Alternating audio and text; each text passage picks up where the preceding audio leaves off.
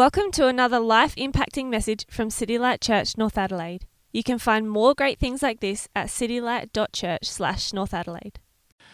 And now I will be reading uh, the passage today. So we are reading from Luke 18, verses 18 to 23. Page 730 for the Bibles at the back if you have not brought your own or do not have access to one. A certain ruler asked him, Good teacher, what must I do to inherit eternal life? Why do you call me good? Jesus answered. No one is good except God alone. You know the commandments you shall not commit adultery, you shall not murder, you shall not steal, you shall not give false testimony, honor your father and mother. All these I have kept since I was a boy, he said. When Jesus heard this, he said to him, You still lack one thing. Sell everything you have and give to the poor, and you will have treasure in heaven. Then come follow me. When he heard this, he became very sad because he was very wealthy. Next passage is um, Colossians verses 1 to 4, and then also 22 to 25. Since then, you have been raised with Christ. Set your hearts on things above where Christ is, seated at the right hand of God. Set your minds on things above, not on earthly things, for you died and your life is now hidden with Christ in God. When Christ, who is your life, appears, then you will also appear with him in glory. Slaves, obey your earthly masters in everything, and do it not only when their eye is on you and to curry their favor but with sincerity of heart and reverence for the Lord. Whatever you do, work at it with all your heart, as working for the Lord, not for human masters, since you know that you will receive an inheritance from the Lord as a reward. It is the Lord Christ you are serving. Anyone who does wrong will be repaid for their wrongs, and there is no favoritism. Thanks very much, Nick. Uh, good morning. Jacko, it's a really creative nickname. Uh, my last name is Jackson, and so it's Jacko. There you go. So, um, good morning. It's nice to see you. Um, I, I realised that um, two quick things. One is uh, the other day I actually put on a shirt that looks like this, a buttoned up shirt, and my eldest daughter Stella said, Oh my gosh, Dad, you look so dressed up. Normally my you know my go-to is a t-shirt and uh, there you go. But uh, you know i'm dressed up for you guys today so um, there you go. Um, the other thing to say is um, i don't know if we've formally introduced to you guys um, and to our family here at city light church north adelaide our newest smallest youngest member of our church uh, that being little young willow sitting over here looking resplendent today actually. Um, born uh, a couple of weeks ago Good Friday, that's right. What a great day. Uh, Good Friday, uh, born to Tom and to Maggie and to little Jack, who I assume is next door in uh, City Kids today. So I don't know, I feel like we should just clap and praise God and, and welcome little Willow into our family.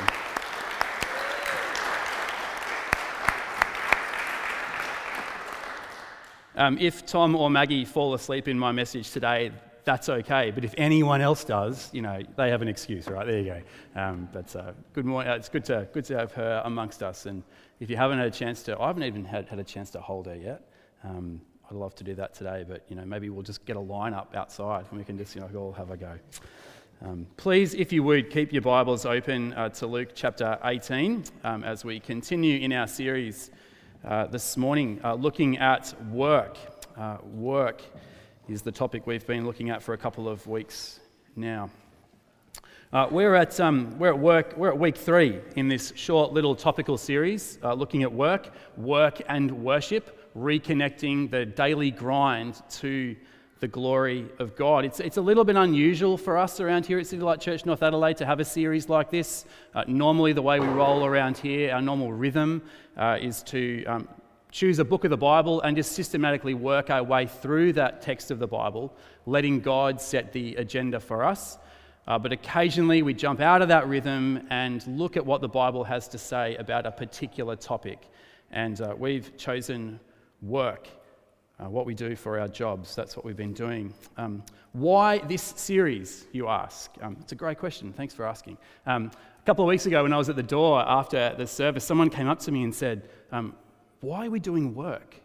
And I said, Well, it's, it's a big subject, it's a big part of our lives. And this person was like, I feel like I've needed to hear this for a long time. Um, why are we doing work? Why are we doing work? Well, most people in the West, most of us in the West, will work well over 40 hours per week in our lifetime, right?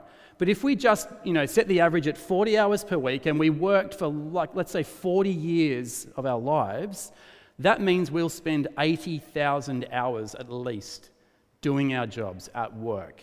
Um, that doesn't include the commuting to and from work. Uh, that doesn't include, you know, sort of trips that you might do in addition, you know, on a plane or on a bus or whatever it is, you know, for your work. That doesn't include the time you spend training to do the job you're going to do, like at university or TAFE or an apprenticeship.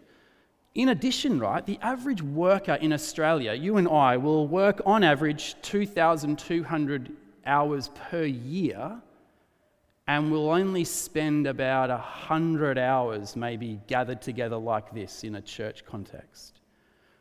So, we as leaders here at North Adelaide thought it might be good to disciple you, and if I speak personally, myself, about how to live like Jesus, how to love like Jesus in the place where you spend possibly like 50% of your waking hours for a long time.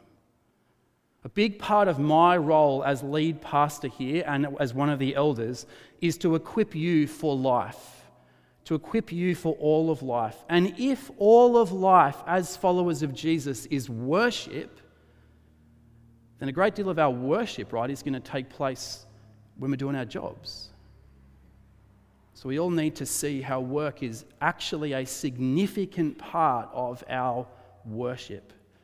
So that's why we're thinking about this idea of reconnecting work and worship, the daily grind to the glory of God, living as Christians in this world, certain of the next. Now, if you weren't here a couple of weeks ago, we began this series. Week one, we looked at how we ought to love work. We were made for work. The Bible says to us, God is a worker. Genesis chapter 1 and 2, we're made in his image as human beings, male and female, and so we work. And work is good. Work is good. Um, work, our this sort of toil that we do every day, was part of who we were made to be before the fall, before sin entered the world. And so work is not this like necessary evil that we have to do because we rejected God and God is punishing us, so we're stuck at work. Work's good. Work's good. And we ought to love work. That's what we looked at first week. Second week, last week, uh, we looked at how, with the advent of sin, with the fall, work becomes frustrating and, and, and a little bit fruitless at times. God deliberately frustrates our work. And that's a big, you know, we've got to realize that. We've still got to hold the tension, right? God, work is good, and yet work can be also frustrating and hard. And God has made it that way. Today, we're going to explore really hope, hope at work hope in the workplace. That's really what we're going to do today. And I'll, to get us started, I want us to turn to Paul's letter to the Colossians, chapter 3 and verse 17. Hear the word of the Lord, it's on the screen. Whatever you do, whether in word or deed, do it all in the name of the Lord Jesus Christ, giving thanks to God the Father through him. Let's pray as we think about work and hope in light of God's word. Let's pray. Heavenly Father, we thank you and praise you for this day. Father, thank you for bringing us here. Father, many of us are tired. Many of us, perhaps they're even confused, bewildered. Uh, Father, we pray uh, that this morning you'd speak to us by your word. Remind us of what truly matters. Father, speak to us through Luke 18 through Colossians 3, help us to listen to you speak to us. And Father, we remember today as well those who've given the ultimate sacrifice in laying down their lives that we might be free.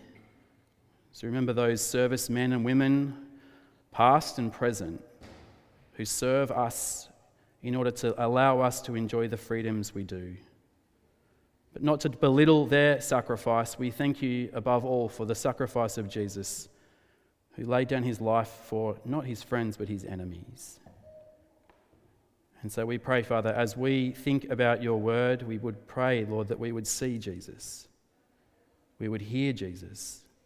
And that we would love Jesus, in whose name we pray. Amen. As we think this morning about hope in the workplace, I want to highlight two traps as we start that can hinder our flourishing when it comes to work.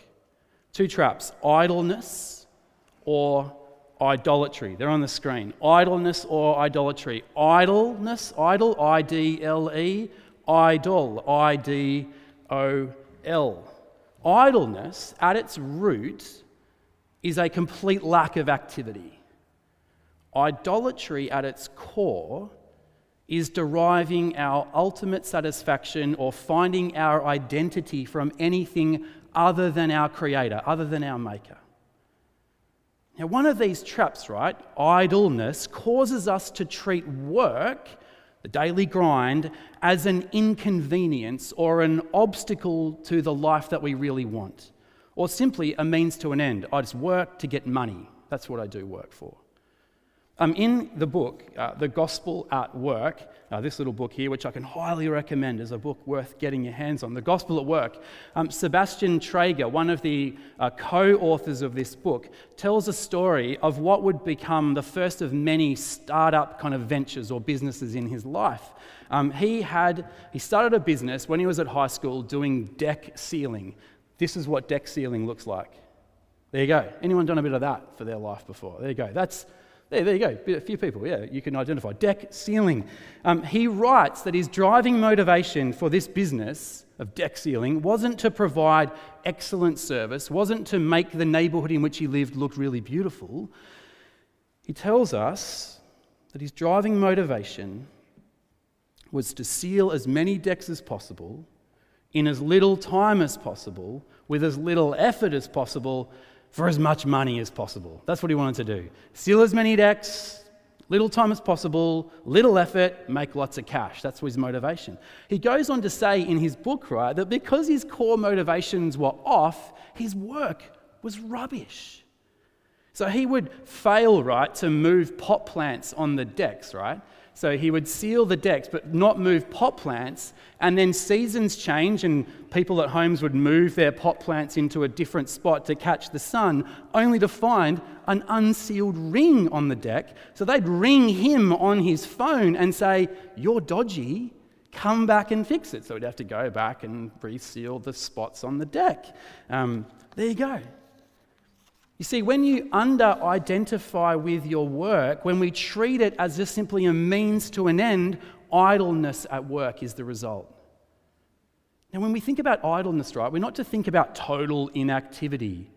That's not what's on view here. I mean, few of us, right, if any of us are completely idle, yeah? But there are subtle forms of it where we under identify with our work. Here's a few you may recognize. We under identify with work when we fail to recognize God's purposes for us in our workplace. We under identify with work when we restrict our value as a Christian person simply to the things that we do in church or gospel related stuff. We under identify when we think, well, I'm just going to do the bare minimum to get through the day.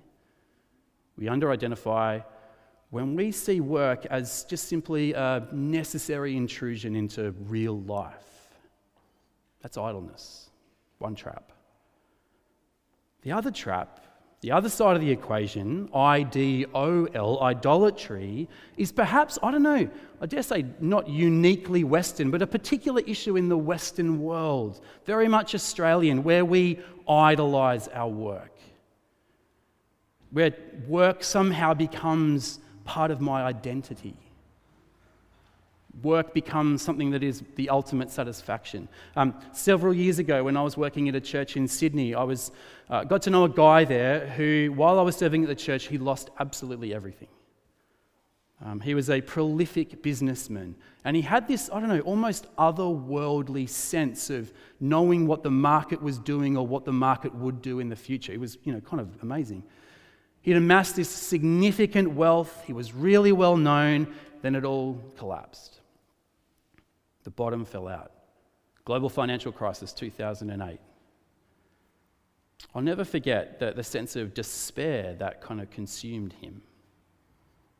Much like you know Maui's declaration in Moana, without my hook, I am nothing.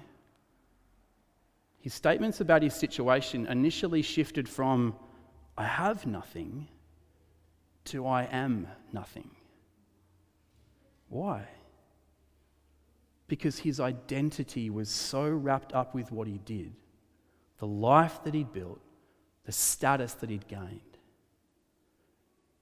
It's no wonder that he was despairing when he lost it all, when it all fell apart.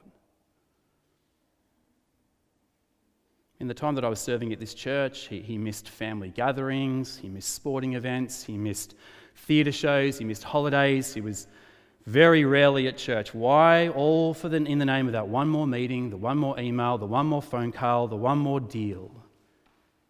His hope, as I talked to him, was ultimately not in Jesus. His hope was in his success, his sales, and his status. Idleness or idolatry, two traps. Here's a question Do either of these traps sound like the abundant life Jesus promised to you? Do either of those sound like the, the flourishing that God designed for us and that he, what He desires for us? The answer to both of those questions, I hope, is obvious. It is a resounding, that's not a resounding, a resounding no.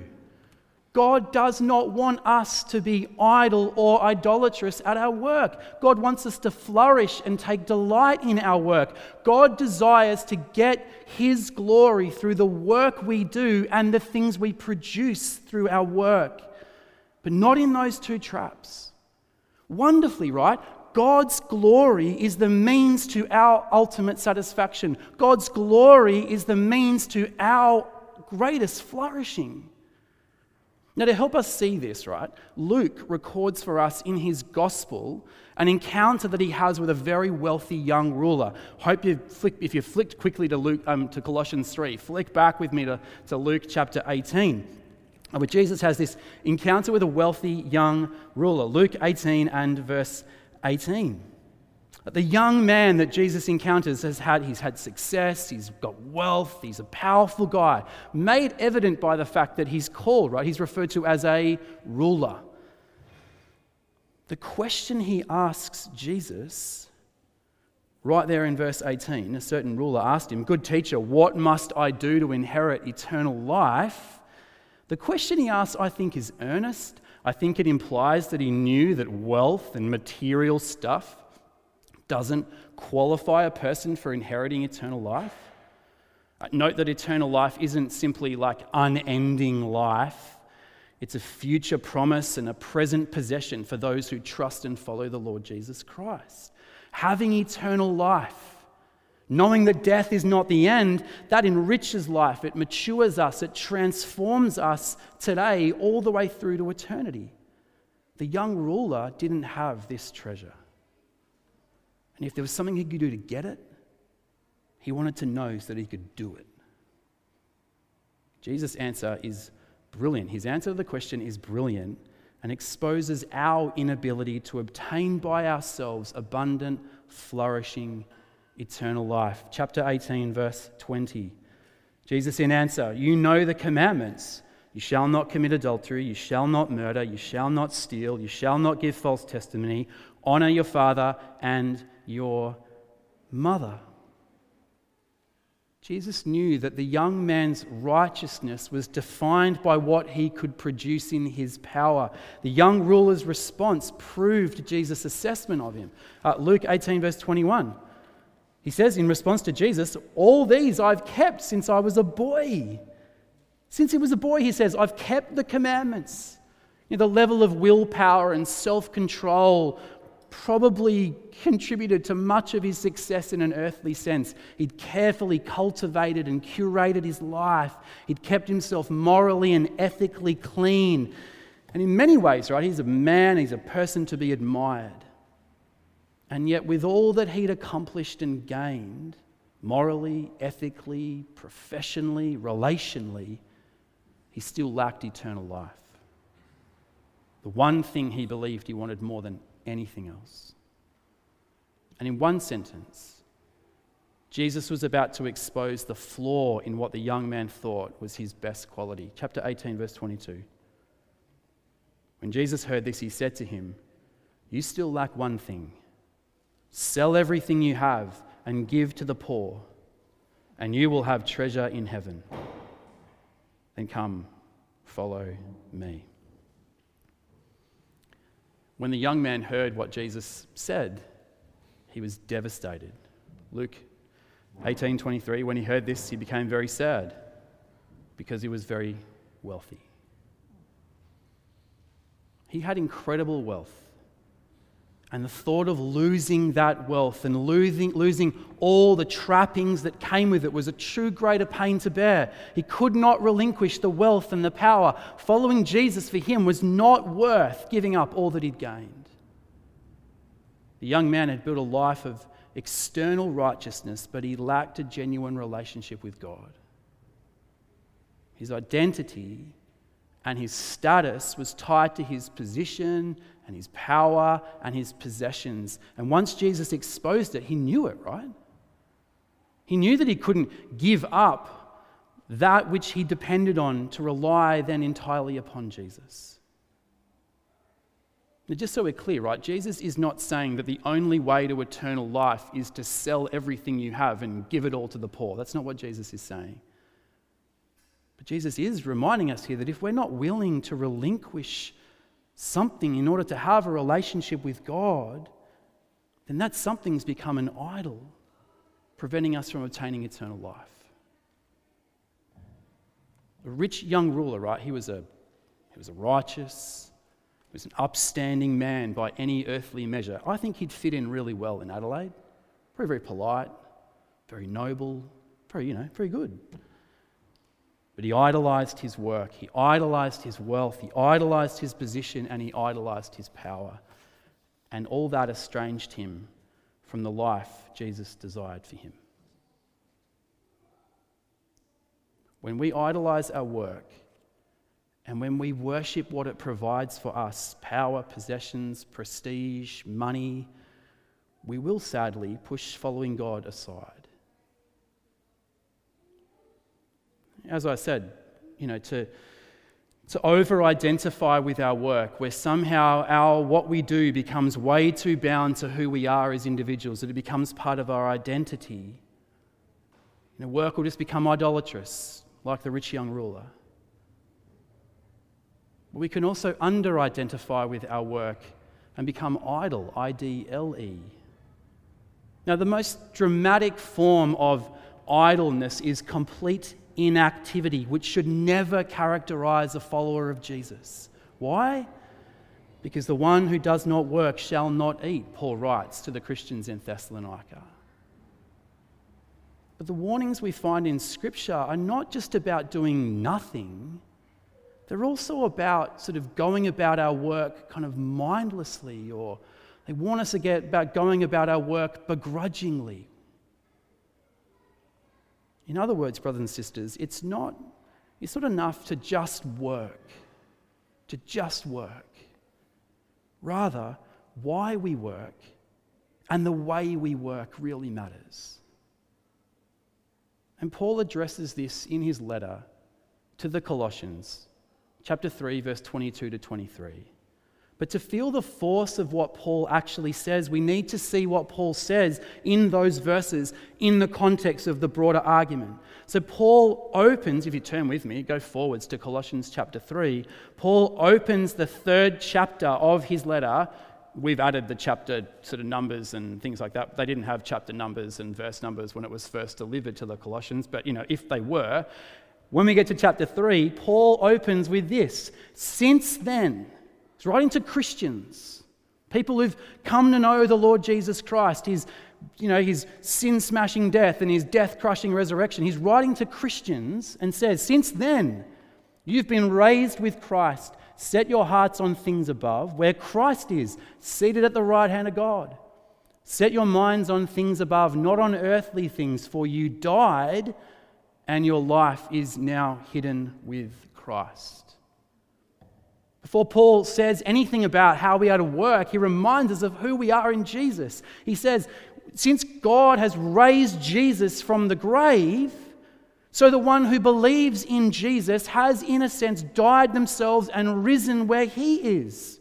Paul writes here not of a physical death, but of a mental, emotional, and sort of spiritual death in some sense. If you've come to know Jesus, you've died to your former loyalties. If you've come to know Jesus, you've died to all your former ideologies. If you've died to Jesus, then you've died to all your former preoccupations. And in identifying with Jesus completely, you've been raised from the rubble of your former life and you've been made new, in whole, not in part. And in this newness, right, if you're a follower of Jesus, you've taken on Jesus' loyalties. You've taken on his ideologies. We've taken on his loves. We're now preoccupied with what Jesus desires. If you're a Christian, you're new. You've been raised with Jesus. But this is not a static thing, right? It's dynamic, one that demands something of us now as followers of Jesus. Our newness of life by the Spirit results in a radical change of mind and motivation that results in a new way of thinking that impacts our living. We're called now to orientate our whole lives around our new reality. But how? What's what Paul writes in these opening verses of chapter 3? He says, firstly, we reorientate our lives around this new reality by what? First, setting our hearts on the things that are above where Jesus is. The word seek there is, you know, setting our hearts, seeking the things that are above, literally means to pursue with diligence continually. So this is no passive posture, but an active one. It's not, well, I set my hearts on things above 21 years ago when I became a Christian and I've spent the next 21 years setting my heart and mind on other things. It's a continual thing as a follower of Jesus to be setting our hearts on the things that are above. Grace, God's amazing grace, doesn't free us from the responsibility for our spiritual growth. Instead, grace creates the, the context in which we responsibly and diligently and continually chase the things that reflect the character of God, whilst never being in danger ever of losing God's love and affection for us. We must not lazily approach our spiritual growth. We have work to do. And work is not wrong when seen rightly, yeah? This is not in my notes. Because Adele's not in the room, I can do this, right? You know. She always says, don't go off track, don't go off track, don't digress. I'm like, but I want to digress. One of my fears, if I can put myself in an older category of being a Christian for a little while, one of my fears with the contemporary Western evangelical church is that we're so into grace that we've, we've kind of jettisoned obedience, we've jettisoned hard work. It's all about grace. God will do it all. I've just got to trust Him and He'll just sort of do stuff in me. It's, the Bible doesn't say that. Yes, we're saved by grace. Yes, we come to Jesus, we come to God with empty hands. We bring sin, and He gives us eternal life. How ridiculous is that? But over and over again, as followers of Jesus, we're called to work out our salvation with fear and trembling, to follow Jesus, to actively, continually pursue the things that are above. I fear that many of us have kind of embraced Jesus and then, I don't know, sat under a tree, crossed our legs, and gone, um, in the hope that God will just dump stuff into us and we'll be radically changed to be like Jesus. It just doesn't work like that. Grace creates the context, create, gives us the power to pursue responsibly and diligently and continually the things that reflect the character of God, that we would, in concert with the Holy Spirit, become more like Jesus. That takes work, commitment. This is not in my notes, but church, let's not be a lazy church. Let's be a church that diligently, continually pursues the things that are above. Not to earn our salvation, but because we are in the family of God. And our role in this world is to image the Father for the sake of all people.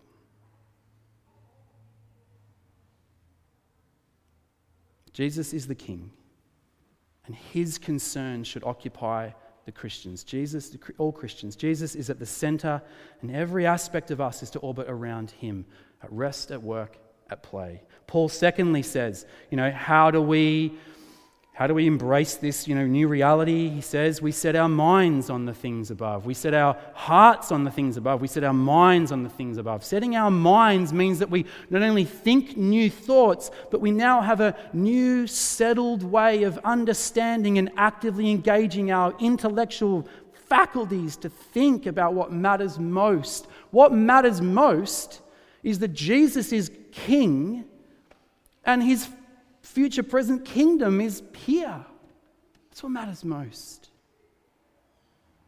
And so it's in that context, right, that everything now flows in chapter 3 of Colossians. And how the new life in Christ operates as we live in the world, clinging to the source of our new life, the Lord Jesus Christ. What does that have to do with work?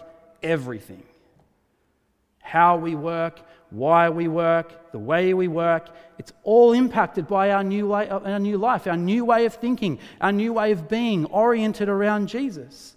So when Paul summarizes this whole section with those words we read right at the beginning, verse 17, whatever you do, whether in word or deed, do it all in the name of the Lord Jesus, giving thanks to God the Father through him, he's saying that in light of those opening two verses, we do what we do in the name of Jesus. We do it with gratitude. We do it with thankfulness. Why? Because we're new people with new minds, with new lives, with new motivations, with a whole new perspective. Everything has changed. And so the way we work, the why we work, changes also. In fact, when Paul says there in verse 17, whatever you do, whether in word or deed, that, that sort of phrase, word and deed, was common it's a common way of referring to the totality of how someone engages with the world. You know, to do everything in the name of Jesus doesn't simply mean that you're sitting at your workstation at work and you're just constantly uttering, I do this in the name of Jesus, I do this in the name of Jesus, I do this in the name of Jesus. Like, that's not what it is. To do everything in the name of Jesus means you act in concert with His nature and His character wherever you are whatever you're doing. So, just a few verses later, within this context, Paul writes Colossians chapter 2, verse 3, verse 22 Slaves, obey your earthly masters in everything, and do it not only when their eye is on you and to curry their favor, but with sincerity of heart and reverence for the Lord. Whatever you do, work at it with all your heart as working for the Lord, not for human masters since you know that you will receive an inheritance from the Lord as a reward. It is the Lord Christ you are serving. Now, just a couple of thoughts here, unrelated to the main idea. First, I don't have time this morning to do a thorough study of Paul's view of slavery, but it's clear, verse 25 of chapter 3, that he did not oblige it and he believed that the Lord would bring justice and recompense without partiality. And second thing to say here, there is a really big difference between servitude in the Greco Roman culture of the first century and the chattel slavery of the Americas of more recent times. Really big difference, but I can't go into that in detail now. But for us today, let's focus on the heart of what Paul's words are here for us. Brothers and sisters in Christ, we are to do all our work with all of our heart. Not half hearted, not begrudgingly. The word translated sincerity of heart literally means from your soul. Work from the seat of your soul. give yourself, give your entire self to your work with a good heart and with integrity. Brothers and sisters, the scriptures say work hard. We got to work hard, not just when your manager is watching you, by the way, even when she's away on holidays. Work hard. Even when you have a terrible, dodgy boss, a boss who maybe lacks integrity, a boss who doesn't do the work you're meant to do very well themselves, you still work at it with all you have.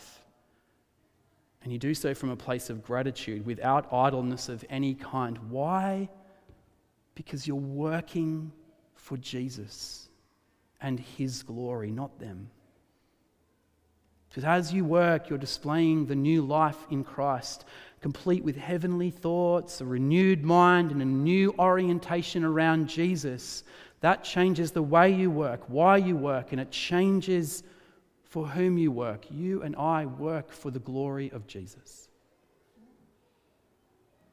How does this idea change the way you show up tomorrow, Monday morning, first thing?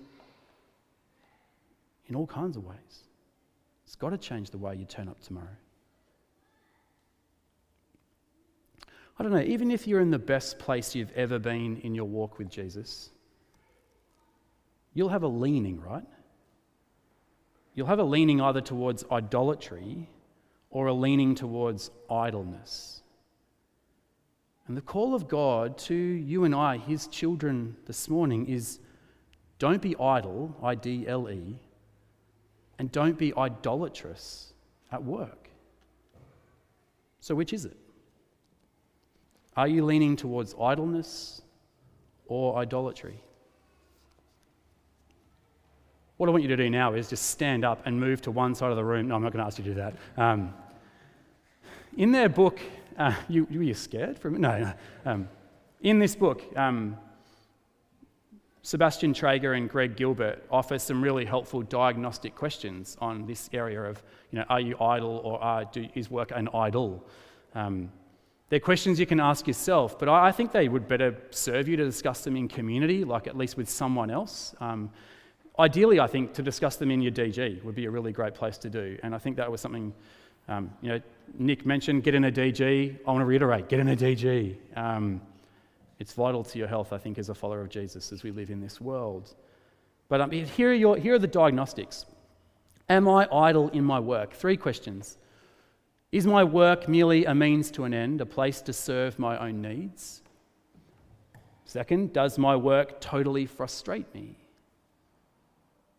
Three, has my work become separated from my Christian discipleship? Has work become an is idle for you? Here's the other one, three other questions. Are they there?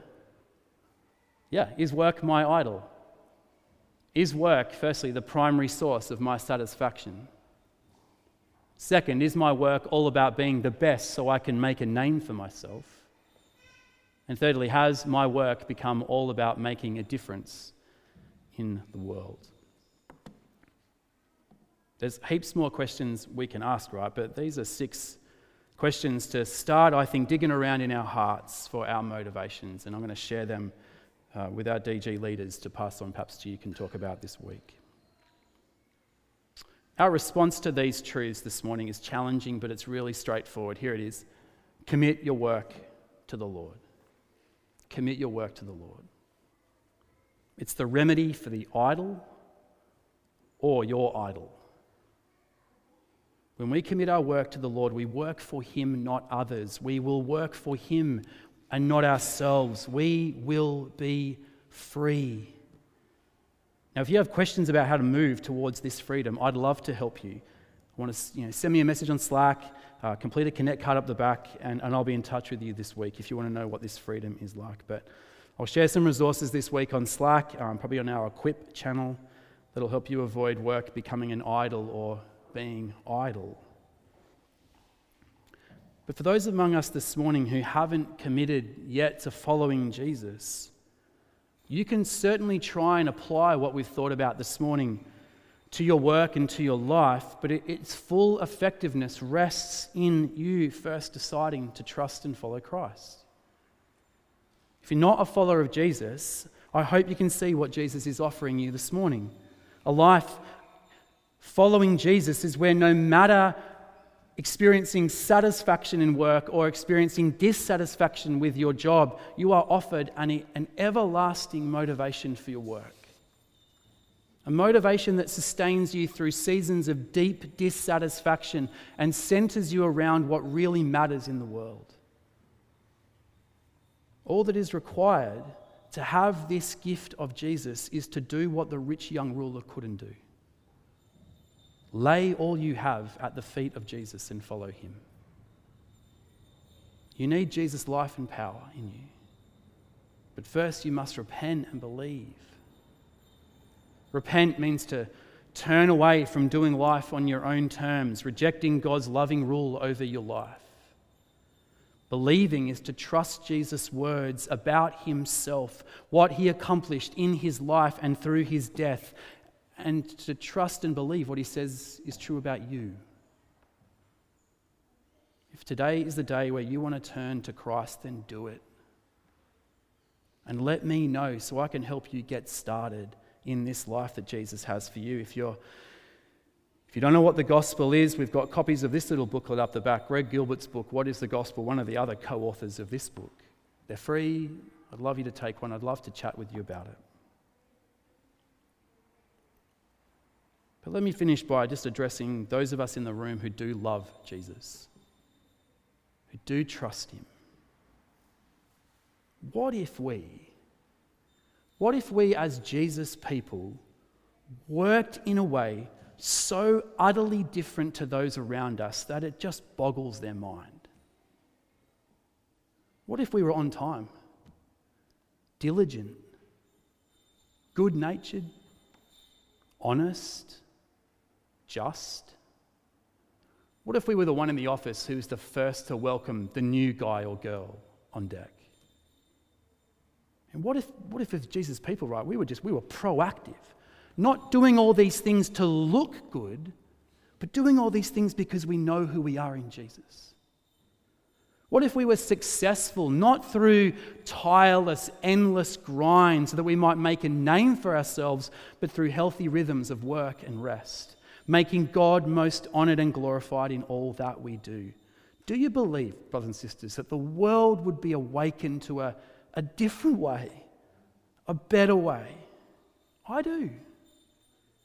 That's the Bible's vision for us generally. It's the Bible's vision for work. It's our vision, but it begins with us, you and me, in concert with the Holy Spirit, living in an attractive and transformative way. I believe we can. And I believe we will at City Light Church North Adelaide. Let's help one another, yeah? In it together. So this week, tomorrow, go for it. Live in a attractive, transforming, God glorifying way. Work like that. Not for your glory, but for the glory of God. Is work an idol? Or are you idle? What would Jesus have you do? So that not only you would be different, but so that others can be blessed by your difference. Let's pray. Let's pray.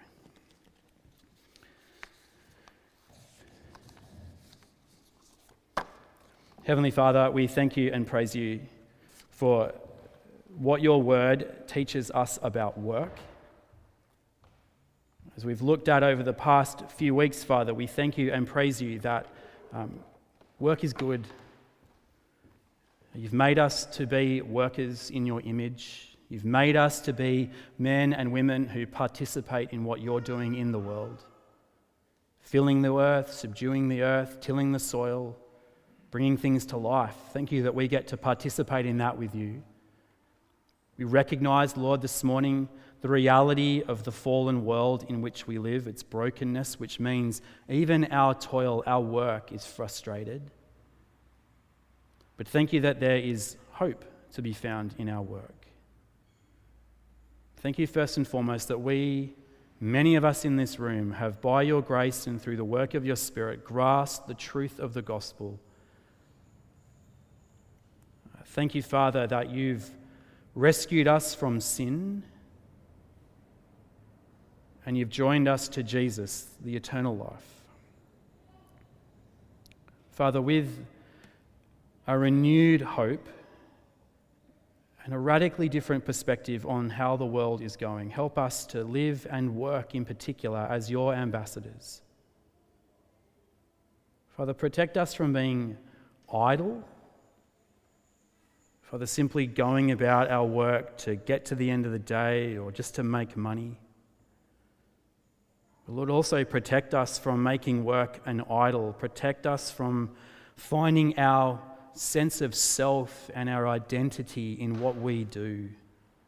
Remind us afresh this morning as we sing now, as we celebrate the Lord's Supper. Remind us that our true identity is found in Jesus. His life, his death, his resurrection, and his certain and imminent return. And Father, may that perspective shape how we do all of life, and in particular our work. And Lord, we ask you to work in us by your Spirit through your word. And we ask this in Jesus' name. And all God's people said, Amen. Thank you for listening to audio from City Light Church, North Adelaide. We hope you found it helpful and we'd love for you to share this message with others. For more great content, more information about City Light Church, or to donate to the work of City Light Church North Adelaide, visit us at citylight.church slash North Adelaide.